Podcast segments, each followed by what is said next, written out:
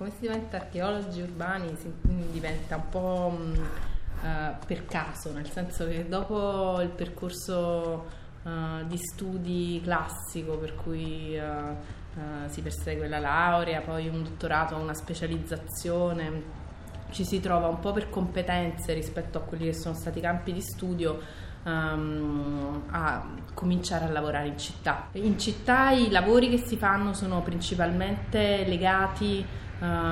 alle opere pubbliche o private che vengono uh, compiute, quindi per esempio se bisogna dalla costruzione di un ascensore all'interno di un palazzo um, alla trincea eh, per i sottoservizi, alle grandi opere come la metropolitana. C'è sempre una figura di un archeologo che su prescrizione della soprintendenza in zone uh, considerate a rischio archeologico segue i lavori.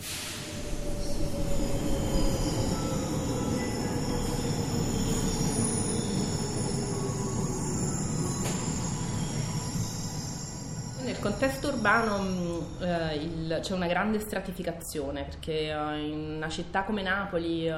che è stata frequentata dalle, dalla preistoria all'età contemporanea, eh, a seconda delle zone si trovano tutte le fasi anche. È più difficile mettere in luce um, le fasi preistoriche, protostoriche che sono state in gran parte della città obliterate dalle frequentazioni successive. La distinzione appunto avviene generalmente per strati di terreno che hanno colorazioni diverse, matrici diverse, sono fatti in maniera diversa e anche per in città ovviamente si trovano anche moltissime strutture murarie che possono essere muri di edifici o, o fogne antiche e moderne, una conoscenza accurata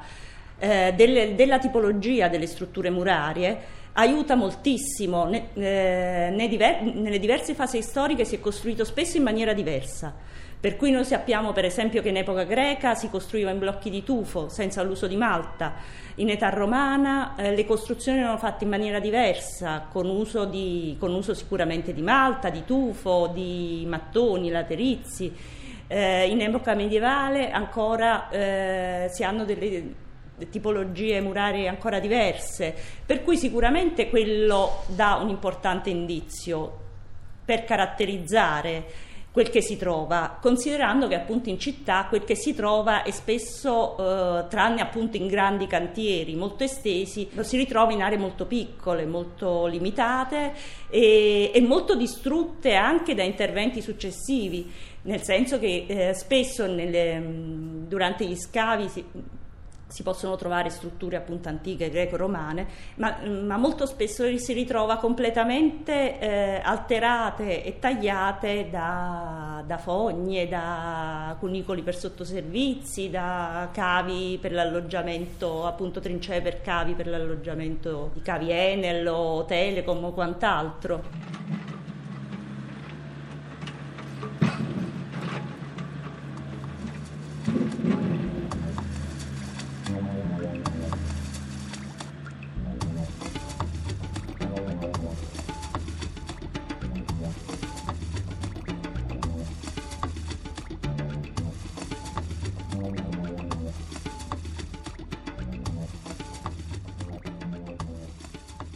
Esempio una cosa a cui non si pensa e che invece è sorprendente è il fatto di come scavi su larga scala in città permettono anche di dare dati sulla ricostruzione del paesaggio oltre che sulla ricostruzione della città. Quindi tutti gli scavi della metropolitana fatti sul lato della costa hanno permesso di ricostruire, permetteranno, diciamo elaborando i dati, poi di ricostruire le variazioni della linea di costa, permetteranno di... Uh, um, di uh, ricostruire anche le eruzioni che sono presenti uh, in, in, quella zona, ma anche um, hanno permesso di attestare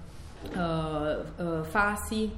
di frequentazioni che mh, prima non erano uh, erano ignote o comunque uh, si sapeva che c'erano tracce ehm, di frequentazione per quel periodo ma non ehm, in quelle zone. Per quanto riguarda gli scavi della metropolitana ma anche altri scavi diffusi sul territorio cittadino di Napoli,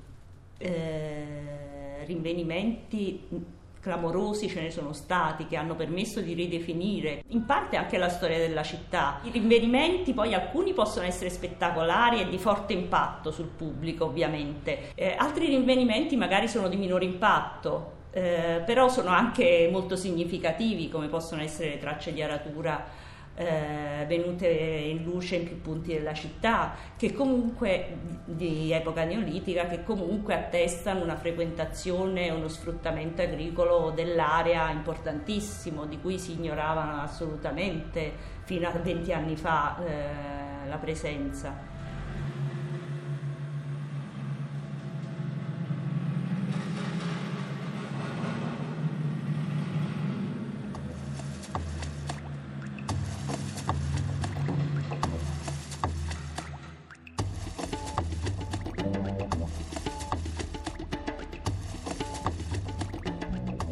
Fino mm, agli anni Ottanta mm, la figura dell'archeologo era mm, uh, quasi per lo più una figura istituzionale, cioè nel senso che lavorava o all'interno delle soprintendenze o all'interno dell'università. Queste figure sono sempre più rare oggi, nel senso che comunque per la ricerca ci sono sempre meno uh, spazi e meno soldi per, uh, il, um, all'interno delle soprintendenze le figure degli archeologi sono sempre meno, eh, addirittura in tutta Italia sono 350, meno di 350. Quasi tutti gli archeologi lavorano ormai sul campo uh, come liberi professionisti uh, o come dipendenti di cooperative, uh,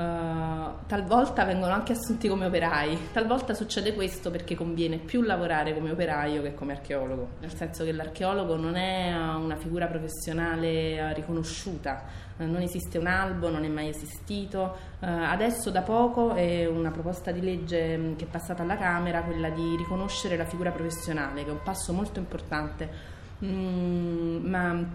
Finora uh, l'archeologo poteva, può accettare di lavorare per qualsiasi cifra uh, e uh, spesso accetta di lavorare per cifre irrisorie, anche um, a detrimento della figura professionale stessa. Ovviamente la concorrenza, come in qualsiasi campo, porta spesso um, ad accettare lavori che hanno veramente condizioni peggiori di quelle del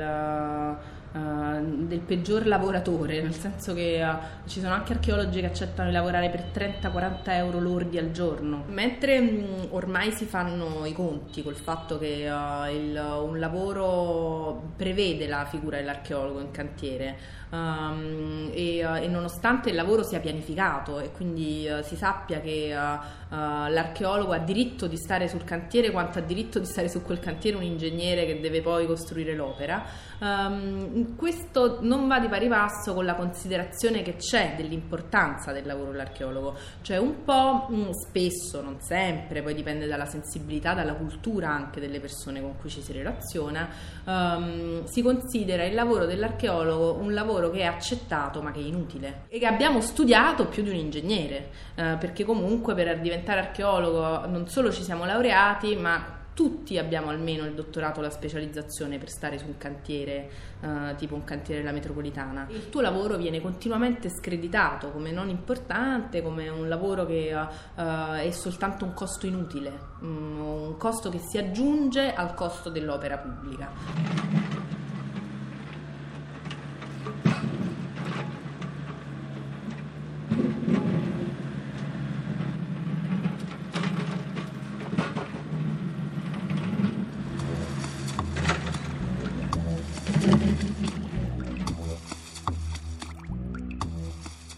La giornata lavorativa tendenzialmente su cantieri uh, pianificati, tipo la, i cantieri metropolitana, dura otto ore. Uh, però, per esempio, quando il lavoro dell'archeologo è legato alla um, posa in opera di tubi, uh, di condotte, il, può durare anche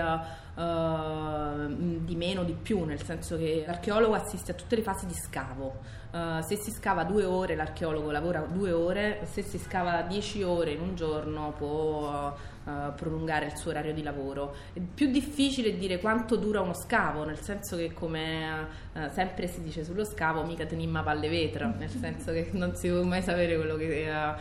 poi si scopre. Da un lato è vero perché a volte rinvenimenti comunque a carattere eccezionale possono causare un prolungamento dei tempi Mm, altre, volte non, eh, altre volte invece i tempi vengono ridotti perché magari ci si trova di fronte a stratigrafie completamente compromesse per cui mm, lo scavo eh, avviene molto più velocemente di quanto si aspettava. Nei lavori edili non è solo l'archeologia a costituire un punto interrogativo nella tempistica dei lavori, perché ovviamente la tempistica dei lavori risente di una serie di variabili di cui sicuramente l'archeologia è, un, è una, ma non l'unica.